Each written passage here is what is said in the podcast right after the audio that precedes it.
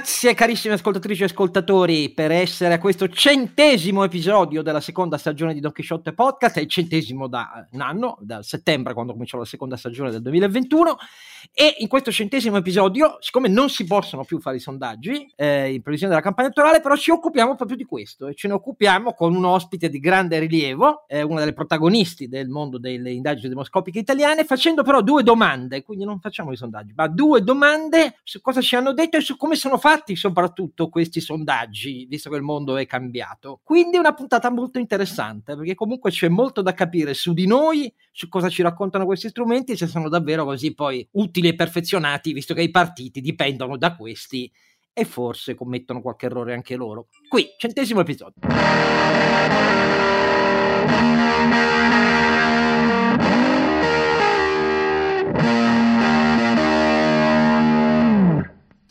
Allora, come promesso dall'introduzione, cari ascoltatori e ascoltatrici del centesimo episodio della seconda stagione, 100 in un anno, e poi c'era la prima stagione, poi la radio, bla bla bla, eh, affrontiamo un punto che abbiamo deciso di affrontare proprio perché c'è il divieto di legge, negli ultimi giorni prima dell'appuntamento elettorale, che escano nuovi sondaggi. E invece oggi parliamo di sondaggi e abbiamo per parlarne una protagonista delle indagini ehm, demoscopico-sociali e di impresa da anni, non troppi anni perché in realtà è giovanissima, eh, Euro Research Media è il suo istituto ehm, che dirige, Alessandra Ghisleri. Grazie di essere con noi.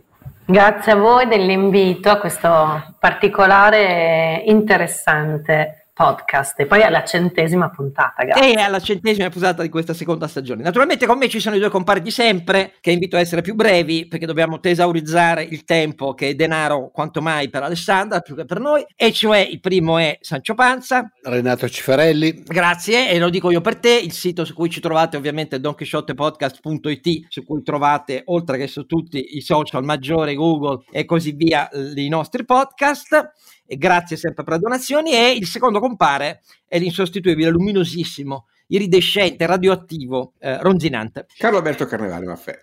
Professore della Bocconi a tempo perso perché per il resto si occupa di piani industriali. no, il tempo non è perso, spero che sia guadagnato dai miei studenti. Se no, dire questa roba che mi distrugge il mercato, Oscar. Facciamo quota 100 e facciamola per i giovani. Per Scusa, hai app- appena lanciato una nuova banca, è la testimonianza di quello che. Non sto scherzando, eh, è vero. Vabbè. Senti, cosa chiediamo ad Alessandra che ci ha fatto il grande onore di essere con noi? Posso cominciare io, Oscar? Comincia, comincia. Vai.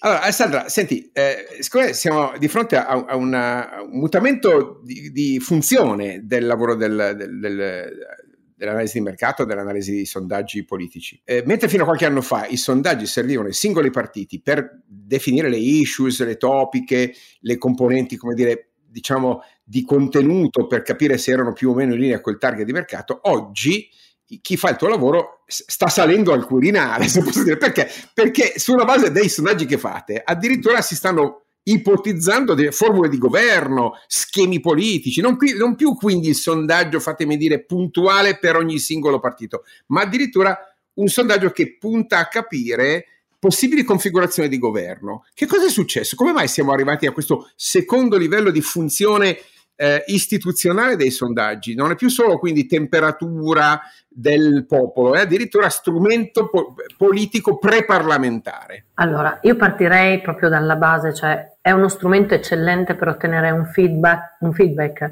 Uh, di qualsiasi argomento in breve tempo, conoscendo quelle che sono le opinioni e fotografando un istante. Questo è in parole veramente semplicissime, eh, uno degli scopi principali del sondaggio. Che cosa accade? Accade che l'evoluzione prima eh, sono stati, hanno iniziato a utilizzarli bene da vent'anni a questa parte, cercando di studiare, soprattutto a livello politico, quelli che erano uh, i target di riferimento, costruendo su quelli dei messaggi, la comunicazione, incentrando sui bisogni della gente la politica e quindi i programmi della politica e quindi anche quale domanda, quale offerta, eh, la certificazione di quello, eh, si misurava la certificazione, si misura tuttora un po' meno, se determinati m- monitoraggi e se determinati messaggi andavano in una direzione corretta, sbagliata e così via. Adesso è cambiato tutto, i tempi sono diventati molto più veloci, esistono i social e con l'arrivo dei social tutto è diventato con un tempo ancora più rapido Ecco perché io ho usato prima la parola in tempo brevissimo, perché ora i tempi sono più rapidi, perché con i social ovviamente fai una foto, vai online, hai subito un feedback di a chi piace cosa piace. Sappiamo che piacciono i gattini, che piacciono meno i cani, che ci sono gli haters e abbiamo già capito una parte di quelli che sono i linguaggi. Su queste tempistiche, quello che si vede pubblicato fino a venerdì scorso, che si è visto pubblicato fino a venerdì scorso, eh, è la punta di un iceberg, cioè è l'esito di un lavoro molto più profondo per chi fa questo lavoro, cioè il mio, cioè un'analisi puntuale di quello che è la situazione, gli scenari, come si muovono, cosa succede, eccetera. Questo viene riferito ai diversi clienti che ovviamente ogni istituto ha, ma cosa accade? Accade spesso, più spesso che prima, che ehm, come dire, si salta subito al passo successivo e si spesso si salta quella fase di analisi che diventa fondamentale per registrare quelli che sono gli umori, per sedimentare quelli che potrebbero essere le spinte utili, perché i tempi si sono stretti, si è concitati e spesso anche i politici pensano di avere, come dire, un, un argomento maggiore rispetto a quello che può essere una ricerca. Da qui anche l'esito, perché i sondaggi effettivamente danno una fotografia poi si scambia più facilmente eh, un sondaggio e quindi una ricerca di mercato reale con quelli che possono essere degli instant poll fatti online o eh, i giochini che, che, che, io li chiamo diverten- divertentemente, insomma, giochini, ma in maniera divertente, scusate, giochini, ma che sono ovviamente delle modalità semplici per avere delle risposte immediate. Quello che è cambiato è proprio l'approccio. Adesso con questa legge elettorale vi faccio un esempio semplice con i calcoli che si vanno a fare, i dialoghi che hai con diversi clienti che ti interrogano su queste cose, per chi ne capisce tra di loro, diventa molto utile, perché ovviamente noi siamo in grado di dire, ad esempio, qual è il limite, qual è il quoziente affinché scatti un collegio plurinominale o meno, quali sono i limiti di quello che può essere un innalzamento o meno, a chi puoi andare a prendere i voti e a chi li puoi sottrarre, per poter far scattare il tuo seggio. Queste sono informazioni che durante una trasmissione, durante un evento mediatico diventano più noiose perché diventa più interessante il messaggio finale. Ma sono le trasmissioni di messaggio attraverso qua, le quali si pianifica poi il futuro politico e quindi si iniziano a distribuire eh, le possibilità, i seggi e così via. È solo per questo. Ma io non so se sia solo per questo, quindi io ti faccio una domanda che in realtà è, è pluri aspetti. Primo, mi chiedo, parto dal tema che hai appena citato, per chi tra loro ne capisce. Non lo so, la mia esperienza, la nostra esperienza personale, per il tempo che abbiamo dovuto dedicare settimane e settimane fa a spiegare senza successo la legge elettorale, ne deducevamo che gli interlocutori politici, che naturalmente non hanno aspettato l'inizio della campagna elettorale per parlare, molti di loro non capivano proprio questa legge elettorale, eh? non la capivano, nel senso che non capivano, per esempio, che i collegi, stante il taglio dei parlamentari, sia quello uninominale che quello plurinominali, avevano ampiezze diverse dal passato, il che significava diverse soglie in, eh, nelle regioni più piccole per il Senato, ma significava soprattutto che le serie storiche, alla luce dei quali leggere il possibile comportamento elettorale, beh, non avevano un riscontro in campioni analoghi, perché i collegi erano mutati e questo allora non era chiaro. Abbiamo sperimentato che credevano esistessero le desistenze, con questa legge elettorale non sono possibili le desistenze, eccetera, eccetera, eccetera. E abbiamo avuto l'impressione che i messaggi anche dei leader dei partiti, soprattutto all'inizio, fossero pesantissimamente influenzati dal fatto che in realtà non avevano capito molto di questa legge elettorale. Eh.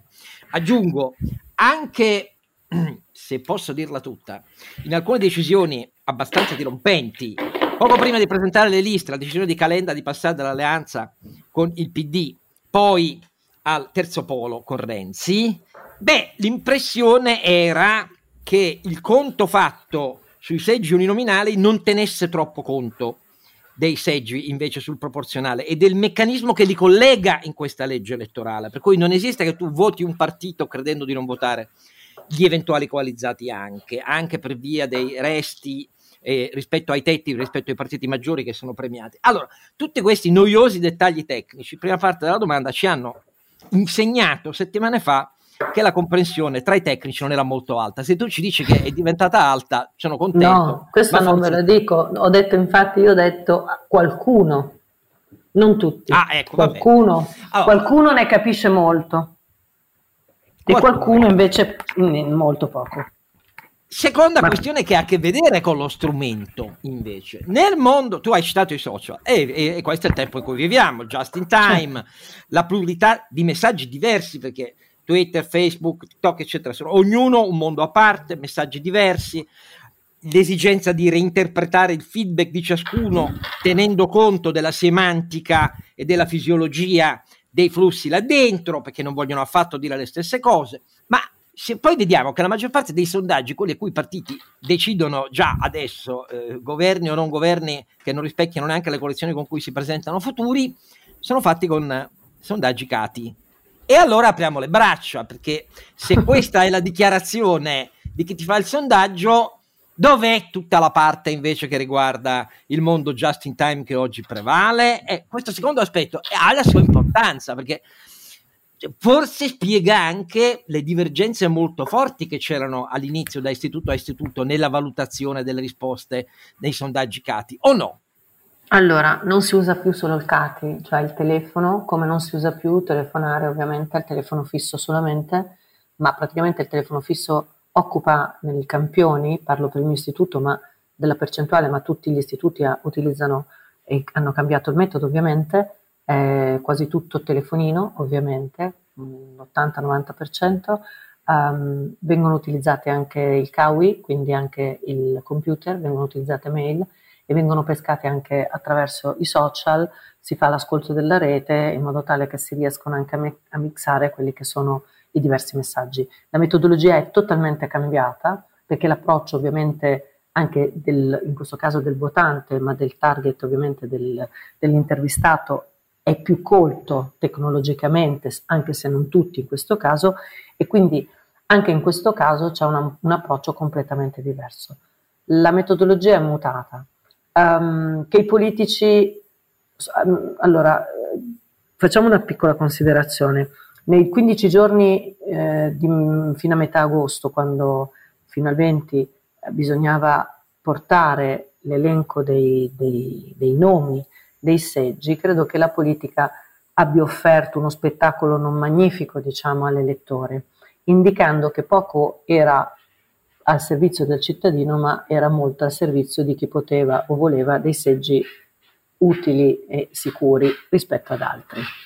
Questo cosa comporta? Comporta che non tutti si sono preoccupati di capire come ci si arriva ad avere un seggio sicuro, pochi, ripeto, capiscono e lo sanno, ma ne sono testimone perché ne discuto e quindi spiego e quando dico che c'è un quoziente, il quoziente può essere in vento 4,5, 8, mi rendo conto perfettamente che dall'altra parte ho una persona preparata perché mi dice allora se io faccio questo, se, qual è eh, il bacino d'utenza dove devo andare a prendere, eccetera, eccetera, e quindi ovviamente mi rendo conto che c'è questo. Il fatto che, che i sondaggi, come dire, sono evoluti insieme alla tecnologia è grazie a Dio, nel senso che così noi abbiamo anche uno strumento migliore, se possiamo dire. E poi ovviamente è cambiato l'approccio al voto e questa campagna elettorale in particolare l'ha cambiato ancora di più perché intanto per i tempi che sono strettissimi e si sono ristretti ulteriormente perché c'è in mezzo un periodo di vacanza in cui noi abbiamo sospeso le rilevazioni perché ci siamo accorti che ci sono quelli che vengono chiamati svarioni, cioè dei dati che non erano in linea con quello che poteva essere un andamento normale, perché la gente era distratta, aveva altro da pensare. Per cui nei 15 giorni delle settimane centrali di agosto noi abbiamo sospeso le rilevazioni e le abbiamo riprese dopo il 25.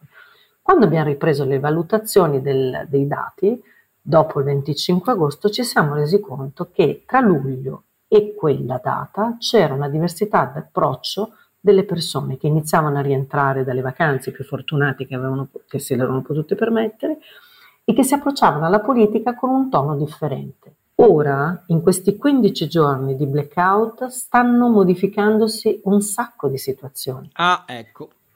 E perché noi le stiamo rilevando. Ed è qua che, casca l'asino direbbe qualcuno, no, ed è qua che io mi accorgo quando hai di fronte un cliente che ne capisce o un cliente che magari dice ma passo o non passo, ok? Perché il, il succo è lì, c'è colui che è interessato a capire come fare e c'è colui che dice ok ma va bene o non va bene. Allora lì ti accorgi che ci sta, stanno mutando delle posizioni perché da una parte l'attualità spinge, ormai quasi tutte le, le regioni hanno iniziato un tran tran normale, c'è ancora qualche regione che non ha ancora aperto le scuole, ma è, è tempo di, a breve, allora questo comporta che la testa dell'elettore, del cittadino, rientra sulla vita quotidiana, affronta le problematiche guardando nella buca delle lettere anche. Non a caso il primo problema è sempre ovviamente l'aumento del prezzo delle bollette, la, la, l'impossibilità di poter pianificare su quello che sono i costi e, e quindi anche l'inflazione un futuro familiare, quindi scegliere, sapere se si possono fare determinate cose con la pianificazione di un budget pian- familiare oppure se bisogna, che cosa bisogna tagliare. E andando così avanti, come si può dire, al buio, alla cieca, il lettore inizia a scegliere. E quel 40% che era il personale, il perso- le persone che erano totalmente indecise, qualcuno ha iniziato a muoversi e muovendosi ha, come dire, modificato alcuni equilibri. Qualcuno è entrato veramente in campagna elettorale da lunedì questo, anche perché non avendo l'ascia del sondaggio che certifica chi sale e chi scende, ovviamente si è liberi di raccontare la qualunque. E quindi a quel punto ognuno sta giocando in questi ultimi dieci giorni di campagna elettorale le sue carte migliori. Allora, eh, quindi ipotizziamo se avete clienti che vi seguono in questi dieci giorni di silenzio pubblico, che tengano le antenne ben puntate su una soglia di indecisi precedentemente attestata così elevata che potrebbe comportare molte sorprese. Ipotizziamo che lo facciano, nel qual caso si dovrebbero vedere aggiustamenti abbastanza rilevanti, almeno alcuno di loro, delle campagne pubbliche, che fino a quest'oggi, diciamo così, non si sono manifestate, perché c'è una logica o noi o loro, eh, PD, eh, Meloni, e poi molte briglie sciolte. Ci sono evidenti negli ultimi giorni reazioni di pancia, penso a Salvini sul documento sul report dell'intelligence americana che reagisce di pancia non ponendosi il problema se il tono che ha usato non aggravi la sua posizione invece di cercare di rassicurare, piuttosto che frutto di analisi elaborate. Ma la domanda che faccio è un'altra, sempre a proposito del fatto che oramai siamo reduci, Alessandra, da una sia pur piccola, ma insomma due o tre elezioni, serie storica, in cui è proprio la fascia crescente di indecisi quella che rende più complicato il vostro mestiere, al punto tale che abbiamo avuto elezioni recenti in cui anche gli exit poll fatti uh, nelle circoscrizioni elettorali, cioè fuori seggi sono stati poi smentiti abbastanza clamorosamente dai risultati, perché evidentemente erano state scelte sulla base di una reinterpretazione del modello precedente storico, ma quando ci sono oramai discostamenti così elevati rispetto alla fedeltà elettorale, come sono avvenute negli ultimi 10-15 anni, quindi il sorgere di improvvise meteore, l'ultima elezione, più del 50% dei voti andati alla somma di 5 Stelle, un terzo dell'elettorato che votò, e, Lega 17 eh, rotti per cento, ehm, con la sorpresa quindi al nascere di un governo che però in qualche maniera, quello Lega 5 Stelle, era quasi figlio della scelta della maggioranza degli italiani. Però tutto questo non rende ulteriormente complicato l'interpretazione di una soglia così elevata di indecisi fino a pochi giorni fa, anche per voi?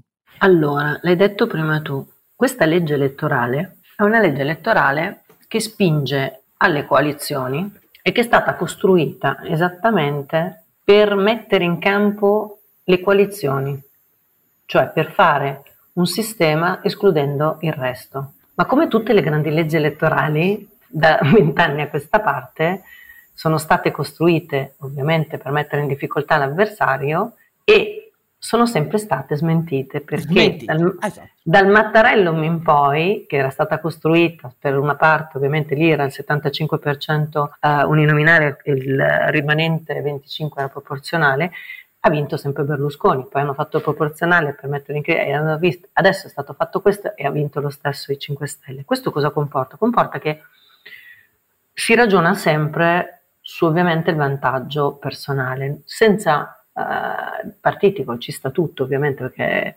ovviamente ognuno gioca la sua carta, senza pensare però che questa legge elettorale in particolare spinge due cose. La prima che i capi leader dei partiti stabiliscono chi passa e chi no. E questa è la prima cosa. Seco- infatti, se ci fate caso... Il che significa poi, eh, l'abbiamo visto questa volta in maniera ancora più clamorosa del passato, stante la diminuzione dei seggi a disposizione da eleggere, porte chiuse alla società civile perché bisogna ovviamente garantire i fedeli vicini ai leader. Eh, eh certo. E questo è il primo passo. Il secondo, se voi passate per adesso, mancano dieci giorni, se passate per le plance delle città, sono semivuote, mentre i pullman sono carichi di leader, mentre eh, le stazioni sono cariche di manifesti di leader, di, di, di, di candidati leader ovviamente, anche le, le, fermate in autostrada, i pit stop in autostrada, no? quando è le aree di sosta, eccetera, abbiamo dove, dove fai il carico di benzina, eccetera, ci sono i manifesti 6x3, ci sono sempre i leader. Perché? Perché questa scheda elettorale è molto particolare, ci sono dei nomi famosi in alcuni seggi ci sono dei nomi sconosciuti in altri. Tu puoi votare il candidato praticamente su un'unica scheda, a Camera e al Senato, tu voti sia il candidato e poi all'uninominale, cioè maggioritario, e sia il candidato al plurinominale, cioè sia il partito al plurinominale. Hai questa doppia opzione, quindi che cosa accade? Accade che se ci sono personaggi sconosciuti o che non sono in loco, io ho visto uh, ad esempio candidati piemontesi uh, spostati uh, so, in Puglia, candidati veneti, in Basilicata e così via. Ci sono dei cambi e quindi anche la territorialità viene, viene persa. E allora la difficoltà nostra è riuscire a capire la confusione che giace nella testa, nelle menti delle scelte degli elettori. Perché l'elettore, oltre ad avere, come dire, una sovrapposizione di opinioni rispetto ai programmi, perché noi abbiamo provato a chiedere, vi faccio un esempio, uh, mi dica un punto, lei conosce l'agenda Draghi? Sì, la conosco, perfetto. Sai i punti? Eh sì, certo, perfetto, me ne elenchi qualcuno. Allora, silenzio. Nell'elenco, non so, non risponde e poi qualcuno dava delle indicazioni corrette, ma pochi, i più informati. Quindi, quando noi andiamo a chiedere, perfetto, tutti i partiti dicono che bisogna fare un, un discorso per, insomma, una programmazione per diminuire o calmierare il prezzo delle bollette per l'energia soprattutto per le imprese e anche per le famiglie. Perfetto. Quando si va a chiedere quali sono i parametri di differenza tra, diver- tra le diverse proposte dei partiti, anche qui c'è molta confusione, nel senso che ti dicono no, ma vogliono tutti abbassare. Qualcuno dice correttamente vogliono aprire più debito, eh, qualcuno dice eh, bisogna fare così, insomma hanno detto così, eccetera. Ma è difficile associare esattamente la proposta, è più difficile per l'elettore che magari non ha neanche voglia di informarsi perché ha altri problemi che riguardano la propria quotidianità, associare la, la proposta diretta tra una, una dichiarazione di questo tipo e l'altra, perché tutti hanno la stessa indicazione. A fronte di questo si staccano delle proposte significative, cioè quelle che possono avere successo, possono anche non averlo, però se uno dice flat tax l'associa direttamente a Salvini, se uno dice ridurre le tasse, l'associa direttamente a Berlusconi, ma perché sono dei claim nati precedentemente. Questa è una particolarissima campagna dove ricompaiono dei vecchi claim, cioè dei vecchi, um, diciamo, tormentoni.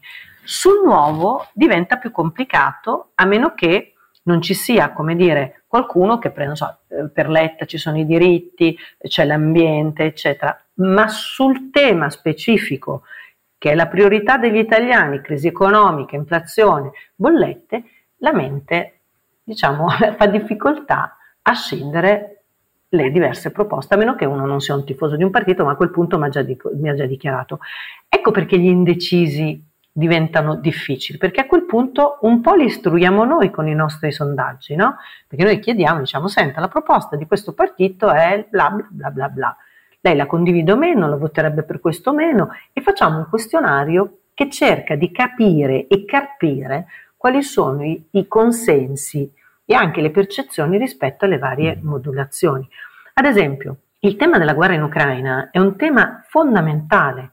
Per quanto noi pensiamo che la popolazione italiana sia così superficiale da non interessarsi, diventa fondamentale perché anche se la crisi energetica e l'inflazione avevano già dato prima della guerra dei segnali, avevano fatto capolino per qualche verso, l'italiano nella maggior parte dei casi associa direttamente alle sanzioni il, l'aumento dei prezzi eh, del petrolio, dell'energia e via dicendo, delle materie prime e così via. Questo cosa comporta? Comporta che ovviamente anche le dichiarazioni di chi è attento possono andare in una direzione o nell'altra.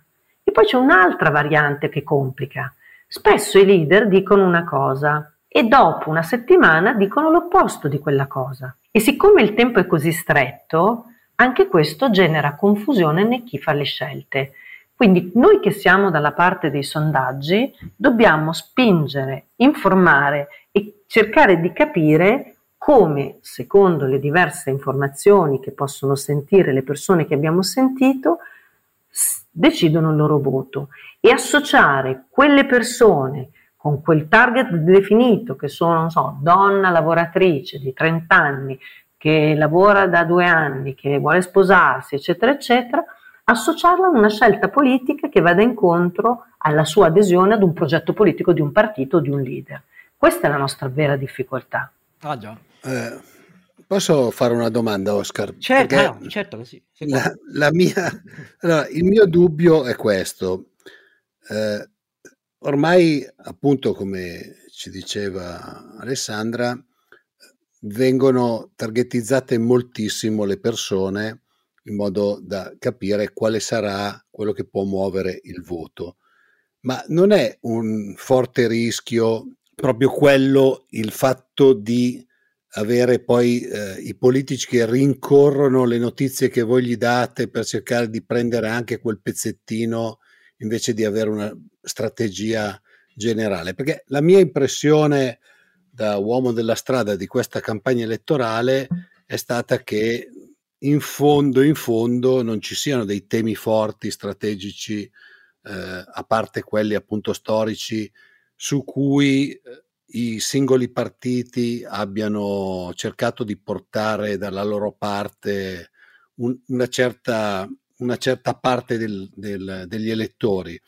L'idea mia, l'idea che mi sono fatto è che inseguano che, quello che voi gli dite, ma senza poi una strategia globale proprio per la, eh, come dire, eh, ristrettezza dei tempi della, della, campagna elettorale. Però magari è un'impressione mia. Eh.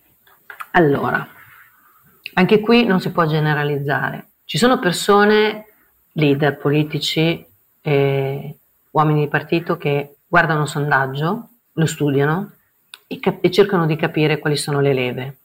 Io vi posso fare un esempio. Um, quando è stato spostato, ad esempio, um, il G20, credo che fosse, dalla Maddalena all'Aquila, dove c'era stato il terremoto, furono fatti dei test importanti dove la gente in maggioranza diceva no, perché quella sofferenza umana, quella grandiosità di quella tragedia non poteva essere come dire, disturbata dal passaggio di alte personalità potenti. In quel momento il Presidente del Consiglio di allora, che allora era Silvio Berlusconi, decise invece di farlo proprio uh, per far vedere al mondo la difficoltà. Ma cosa utilizzò del sondaggio? Nel sondaggio lui utilizzò la tipologia di comunicazione, la strategia. Che cosa faceva paura? Faceva paura il passaggio delle macchine per disturbare le persone e per i lavori in corso di recupero di, di resti, insomma, di tutto quello che era capitato. E quindi fece dei corridoi neri e, e per, per, proteggere il dolore. Uh, cercò di mostrare le parti più vive, vi ricordate tutti, no? il frontone del palazzo del governo, eccetera. Allora, l'utilizzo di un sondaggio che guarda quali possono essere le situazioni e a posteriori decide in una direzione o nell'altra è un utilizzo sano, perché vuol dire che tu non corri dietro a una posizione, ma hai una tua eh, scelta e cerchi di portarla avanti cercando di capire quali possono essere le migliori leve. Poi però ci sono, c'è la ricerca di quello che è il target. In questa campagna elettorale ci sono alcuni strumenti, se voi pensate, no? ad esempio al reddito di cittadinanza, è uno strumento molto importante perché ovviamente divide la popolazione tra chi è a favore e tra chi è contro, tra chi lo prende e tra chi no. E ovviamente se c'è un partito, e ovviamente io non posso dirlo perché a me sembra par condicio, ma se ci sono dei partiti che ovviamente cavalcano questa argomentazione, spingendola, hanno una ricerca in quello specifico target che è più facilitata rispetto ad altri. Se si spinge su determinati tasti, ovviamente si ha il favore del target che si vuole interpretare, ma tutto questo si può fare sempre con la testa sulle spalle, con la responsabilità di, un, di una scelta politica importante. Allora, questo è quello che spesso e volentieri può essere più difficile, cioè quello di riuscire a non correre dietro, ma a costruire un messaggio, una struttura, un programma che sia utile. E Renato, il dato vero è che questa campagna elettorale è molto breve ed è, ed è capitata, diciamo, inaspettata e quindi nessuno ha avuto il tempo che avrebbe avuto normalmente i sei mesi, diciamo, fino a marzo, eccetera, sì, per sì, costruire, interpretare quelli che avrebbero potuto essere tutti i desideri, anche nuove scelte, come dire, di programma e di campagna elettorale. Questo non c'è stato. Beh, Forse, forse è perché a me fa abbastanza sorridere perché eh, da imprenditore sono abituato a gestire le emergenze e, e le rincorse e le cose che, che accadono veloci e quindi eh, il, il, fatto, il fatto che loro poi sotto stress abbiano qualche, qualche difficoltà in più, insomma, mi fa un... Ma io questo, poi... Il giudizio di merito non sta a me farlo.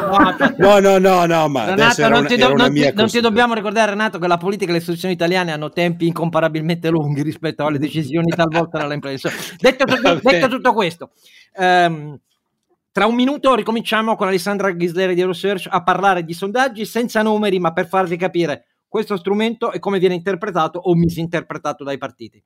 Tra poco qui.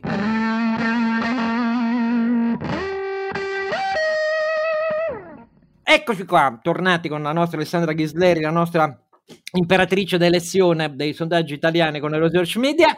Io ti faccio una domanda, siccome credo che, per, come ci hai detto tu, la stragrande maggioranza di quegli indecisi adesso è sotto la botta della preoccupazione, credo che verrà un altro voto, o almeno per molti di loro, che dai partiti cerchi innanzitutto rassicurazioni.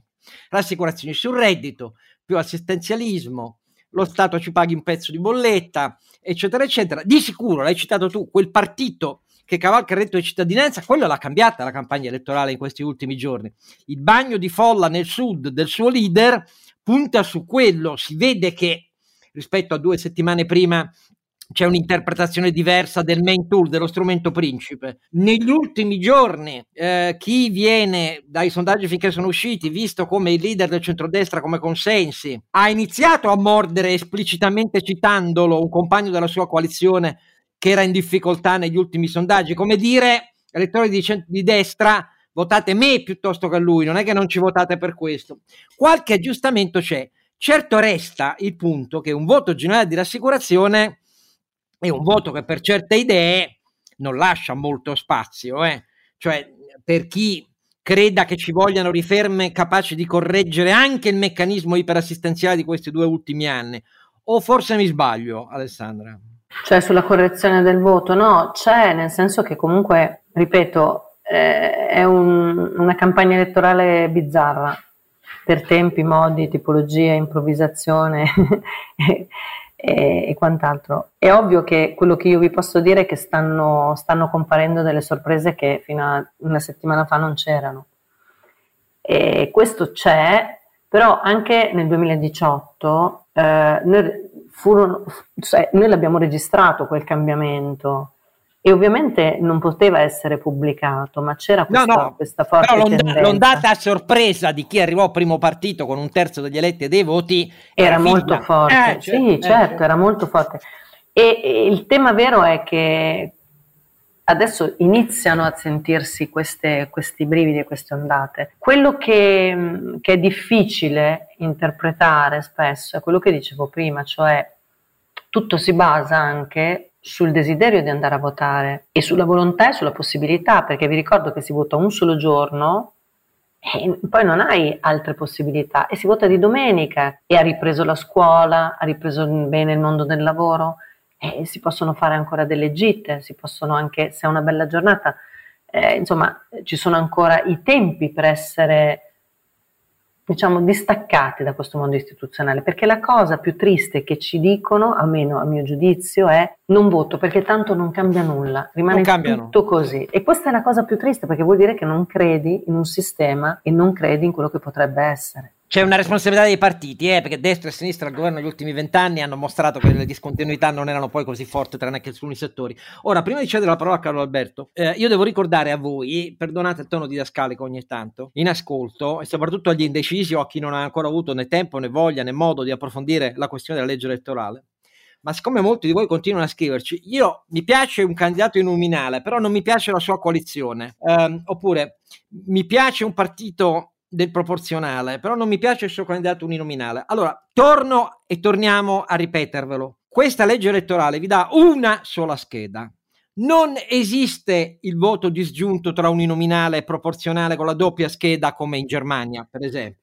Quindi, se voi scegliete il candidato che vi piace o che preferite rispetto agli altri nell'uninominale, il voto si trasferisce automaticamente a quel partito o alla coalizione che appoggia quel candidato nominale. Idem il contrario, se fate un voto disgiunto, esso è nullo, per essere chiari. Quindi perdonate se ve lo ripeto, ma è una cosa importante, se no lo sprecate il voto. Caro Alberto. Io volevo tornare invece eh, sul metodo e spostare un po' il focus, caro Oscar. Chiedere cioè ad Alessandra se eh, ritiene che eh, i sondaggi elettorali e politici siano diventati un nuovo genere letterario.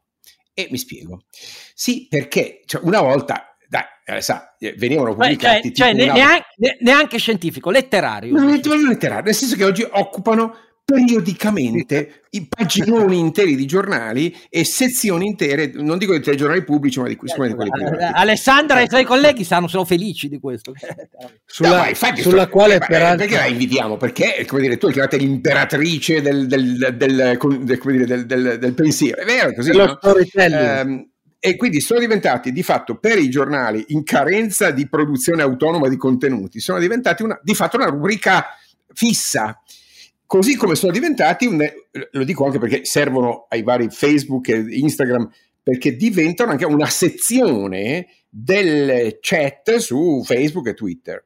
Quindi eh, il mio tema è questo, da che il giornalismo eh, col fiato un po' corto nella capacità di produrre eh, esso stesso un agenda setting, come avrebbe dovuto fare storicamente, come ancora fa, ma forse soltanto se, se sei al New York Times, al Guardian o, al Washington Post, ma, ma, in Italia sempre di meno. Non è che a questo punto sei diventata, cara Alessandra, un eh, content provider per, per, dar da chiacchierare a giornalisti a corto di buone idee e a corto di volontà di fare, scusami, indagini complementari, eh, diciamo, aggiuntive, approfondimenti. Eh, questi, questi, in buona parte cosa fanno? Intervistano te e i tuoi colleghi, pubblicano dei gran bei grafici che fanno come tanto spazio e non, ci, non gli chiedono tanto lavoro e poi riprendono queste cose nelle conversazioni sociali. Tutto questo poi si spegne e si riaccende al prossimo sondaggio. Volevo un tuo commento su questo. No? È veramente un nuovo genere letterario in carenza di buone idee del giornalismo? No, io mi scuso con Alessandra per la sua risposta che questa è l'esame Se il genere letterario è, se il genere letterario qui, noi abbiamo qui abbiamo Jane Austen, cioè abbiamo una... no, ma... di una roba. Vabbè, comunque, perdonate l'ironia. Prego Alessandro. No, ma va benissimo. Allora, intanto quando si fanno le interviste e quindi quando un giornalista fa le sue indagini, che si chiamano guarda caso indagini anche quelle, fa delle interviste, indaga, studia e questi sono i reportage. Quello che noi facciamo, ovviamente, abbiamo l'opportunità di intervistare le persone in quantitativo molto più ampio. Mentre il giornalista fa una scelta qualitativa, cioè ha la possibilità di intervistare un X numero di persone limitate ma significative e quindi delle quali può riportare i sentimenti, eh, non so, la mamma del, del, di quello che ha avuto la disgrazia, il politico d'azione, eccetera, eccetera, noi diamo, diamo l'offerta praticamente delle risposte quantitative. E quindi siamo in grado, ovviamente con i nostri strumenti, di posizionare il significato di un'azione o di una situazione più velocemente di quello che potrebbe fare un qualsiasi giornalista. E questo è quello che fa la diversità.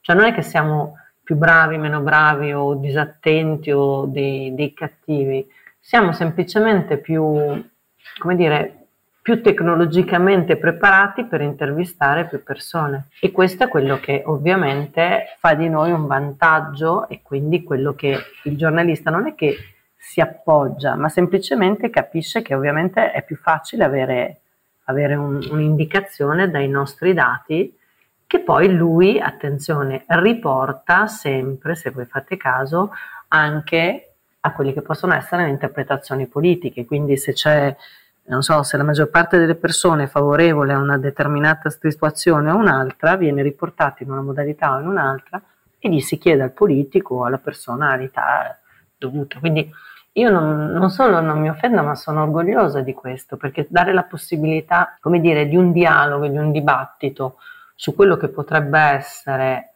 una posizione anche più più complicata di, magari di qualcosa in cui si, si, crede di più o si crede di meno, eccetera, eccetera, è comunque anche un aiuto anche alla modalità di informare, perché poi, sai, ci sono degli argomenti che magari si pensa che siano interessanti e poi scopri, e questo lo scopri spesso dai dati d'ascolto delle trasmissioni, che non interessano a nessuno. Se tu invece fai un sondaggio, pensa che vengono fatti sondaggi anche per stabilire i titoli dei film c'è un signore in America che è diventato milionario facendo questo lavoro. Perché no, si modificano anche i finali una volta Bravissima, eh, io non volevo dirlo, però è così. Però, però così. il giornalismo, in particolare italiano, non ha ancora imparato a usare la ricerca quantitativa come tool editoriale puro, la commenta reattivamente, fatica a essere eh, committente. Eh, questa, è colpa, questa è, colpa, degli editori. Eh, no, è colpa mia, quello che si chiama analytic journalism, che in America e anche in Inghilterra insomma, ha de- delle radici e tradizioni storiche, da noi non è mai attecchito, cioè il, il giornalista è commentatore, semmai ex post, del lavoro di ricerca primario che fa il, l'istituto.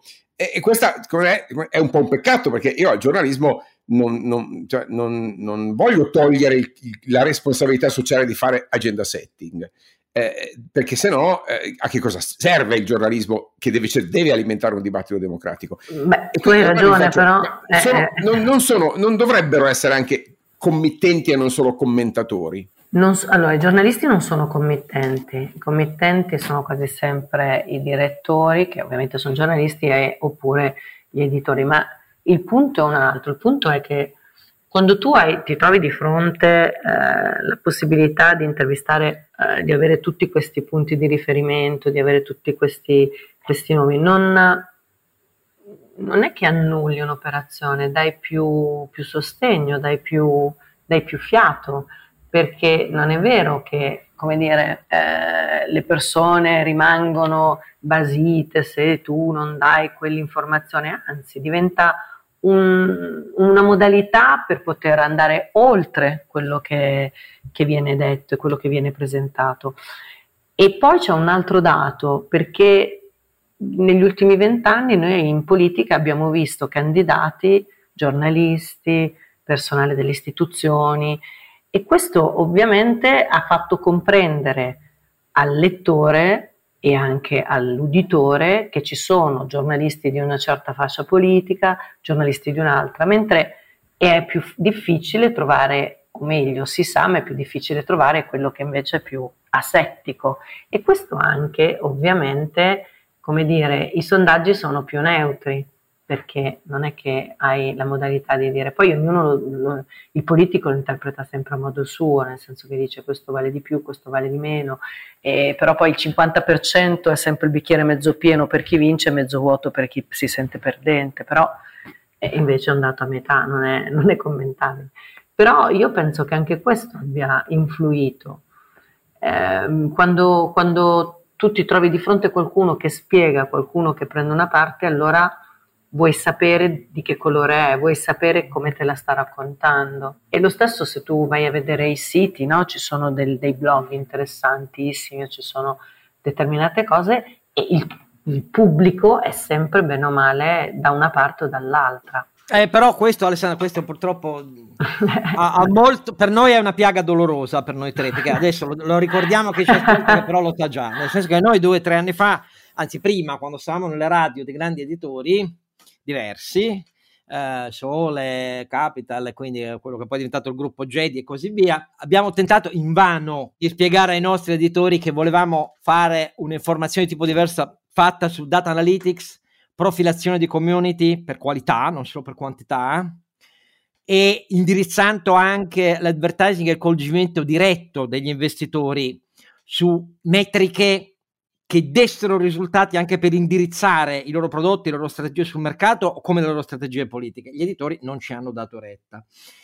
Ecco, non ci hanno dato retta perché questa roba significa sconvolgere la piramide organizzativa editoriale che loro ereditano dai vecchi mondi, diciamo, fordisti dal punto di vista. Ecco perché intelligenza artificiale, data analytics nei grandi gruppi editoriali, appunto, come hai detto tu, c'è un, un, un direttore, che dà a voi la commessa, ma di farla in proprio dice no, ma quando mai? Invece l'informazione che sogniamo noi dovrebbe farla in proprio, perché questo è il punto. Poi questo non significa ledere la maestà del vostro fondamentale compito, anzi significa lavorare insieme poi a una partnership di quel tipo. Però noi non, non abbiamo verificato che questo mondo editoriale non c'è. Il che, che cosa significa? Quello che hai detto tu, cioè che l'informazione è diventata sempre più uno strumento che induce il relativismo del pubblico generalista, perché non avendo certezze sulla metodologia dell'informazione, sulle verifiche, sul fondamento fattuale, eccetera,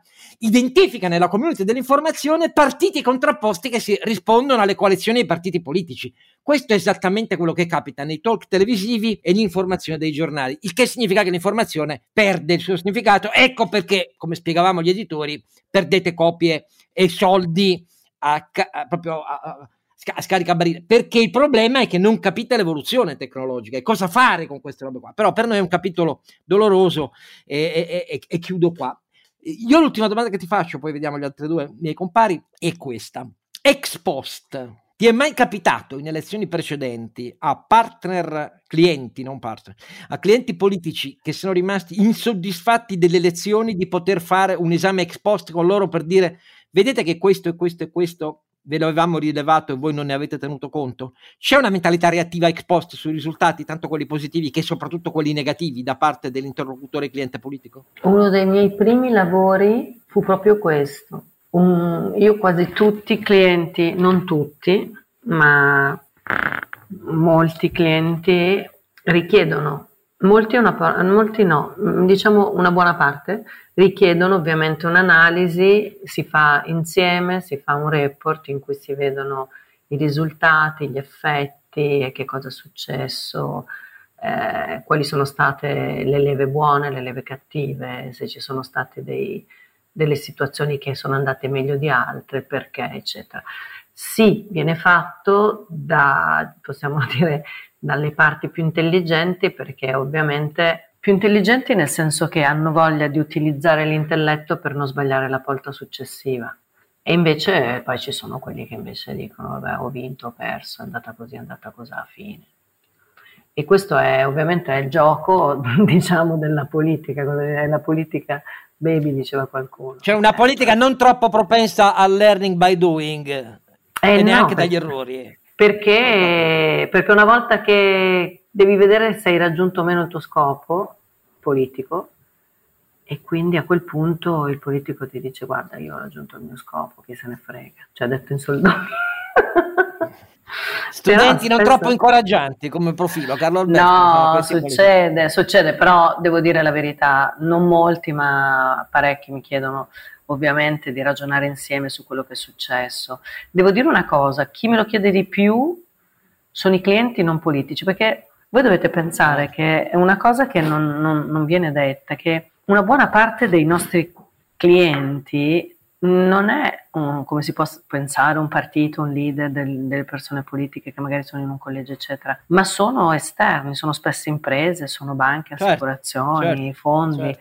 Eh, e soprattutto non sono tutti italiani. Perché ovviamente la situazione italiana è molto interessante per tutti, cioè nel senso non solo per noi, ma anche per altri. E quindi anche gli investitori, il mercato economico ha gli occhi sulla politica, uh, le imprese, coloro che hanno degli importanti, uh, come, non so, ad esempio per l'export, per qualsiasi cosa. E quindi non dovete pensare che l'investitore eh, nelle ricerche di mercato sia solamente politiche, sia solamente il politico, oppure no, no, chi gioca.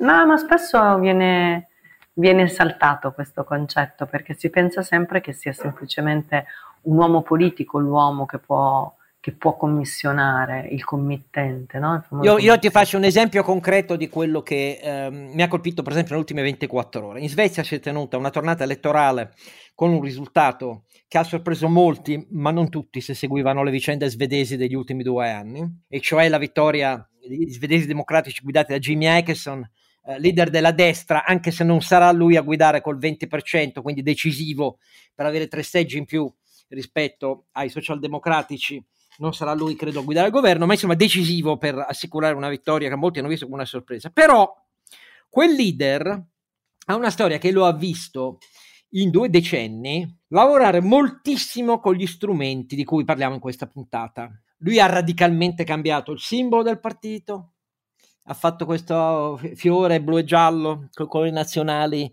c'era la, c'era la, fiamma anche lì, eh? c'era il richiamo diretto alla tradizione che resta in uno dei partiti della destra, quello leader. Lui l'ha cambiato moltissimi anni fa, ha cambiato il linguaggio, ha cambiato lo stile, poi nei toni, immigrazione e così via, è rimasto durissimo. Però ha fatto un lavorone su queste robe, aspettando il momento poi in cui la società chiedesse reazioni. Ed ecco lì la zampata, però ci ha lavorato per anni.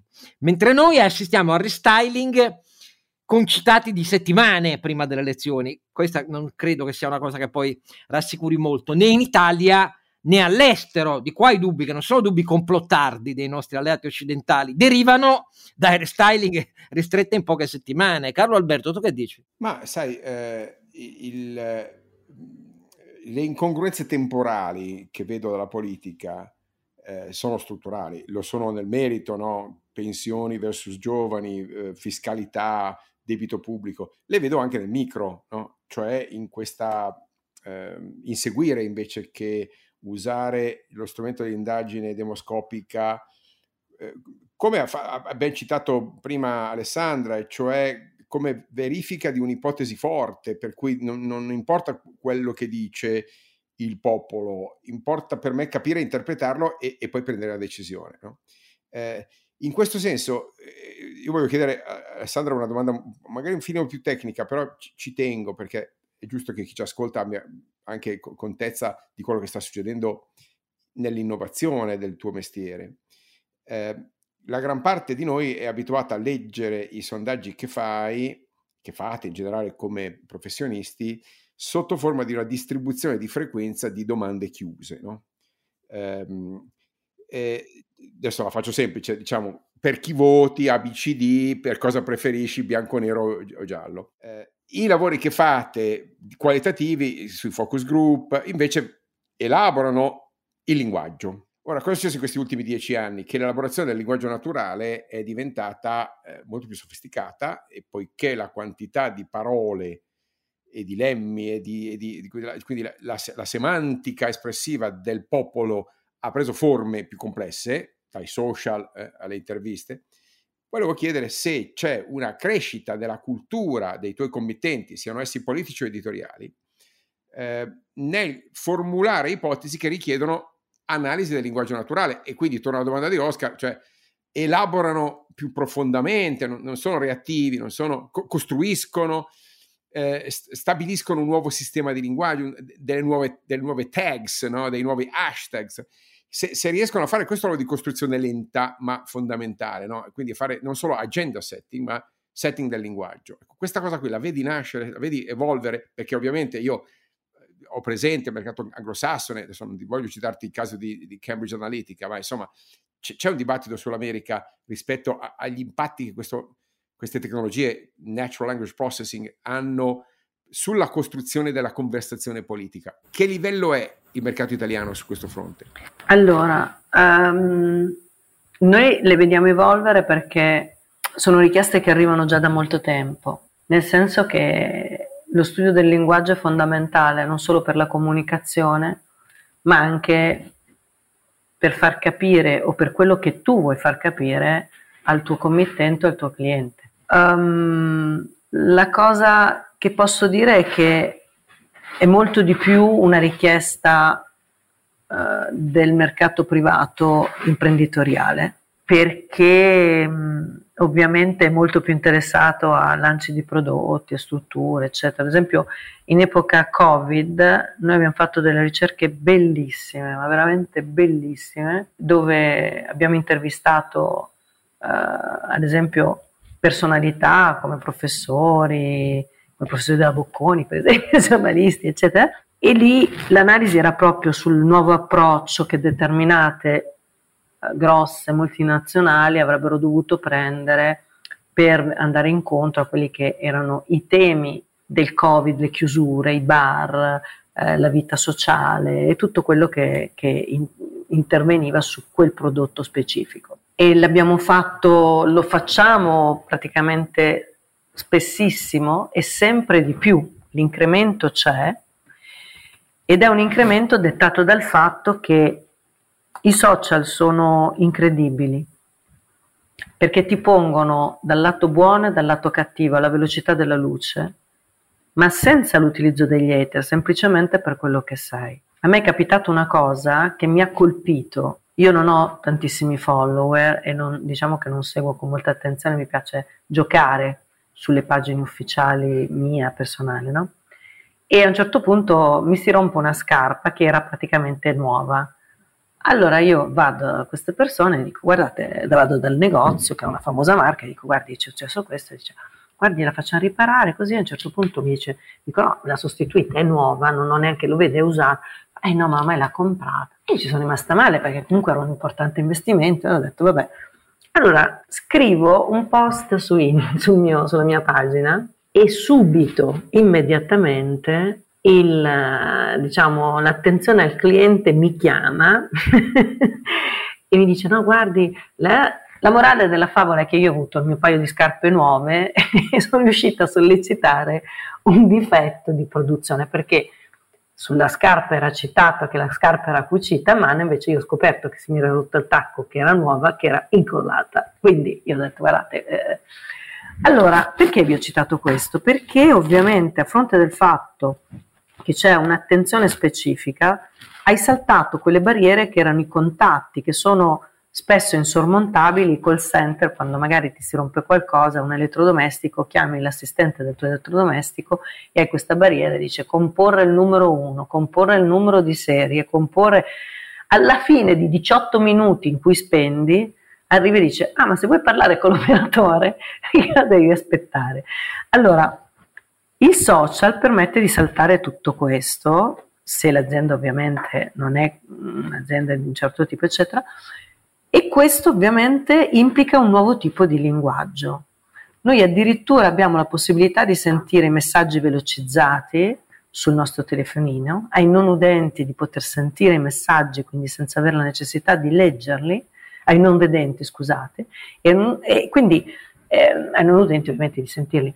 Um, di leggerli perché c'è qualcuno che li dice non, e non vedenti. Allora, tutto si è modificato e si modifica il linguaggio nella modalità. Pensate a come comunica Chiara Ferragni, prendo, prendo la regina veramente dei, dei, degli influencer, e come comunica invece, non so, ad esempio mia madre, ma anche come comunico io e quali sono le diversità. Allora, se tu hai un prodotto da posizionare, se tu hai, vuoi farti conoscere, devi fare un'analisi del linguaggio, devi comprendere come parlano i tuoi utenti o i tuoi futuri utenti o i tuoi lettori. Ecco, il mondo dell'impresa lo ha compreso perfettamente e lo sa, ma pensate solamente alle aziende del, che propongono food, no? il cibo e quindi anche quello che, che è tutto quel, quel, quella situazione. Eh, mentre il mondo della politica un po' meno, meno, anche qui non tutti, mettiamola così. Va bene, diciamo che hanno molto da studiare, ma eh, io credo abbiamo. che abbiamo tentato, sì, abbiamo, sono, d'accordo, però visto che gli attori politici sono loro, nel loro campo forse devono studiare loro, ecco, più, più che gli, prima degli altri, perché io credo che credano che l'analisi del linguaggio sia semplicemente ipersemplificare, invece non è così.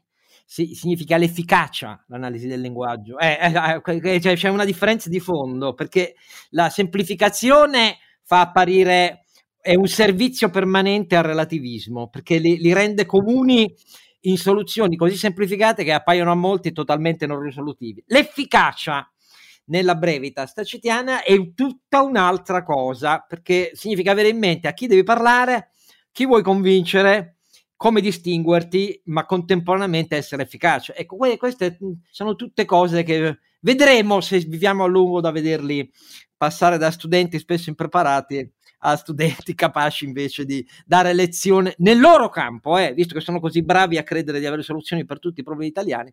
Però detto tutto questo, noi non possiamo che ringraziare Alessandra Ghisleri di Research Media per averci dato eh, questo tempo e, come vedete però una riflessione sul metodo è essenziale per capire anche per voi l'utilizzo in testa che avete fatto dei sondaggi fino a pochi giorni fa, ricordando bene, lo sottolineo quattro volte, che nel frattempo, in questi giorni, avvengono, stanno avvenendo, avverranno, lo vedremo nei risultati, cose diverse, anche molto diverse rispetto a quello che avete visto fotografato rispetto a sabato, a venerdì della settimana scorsa.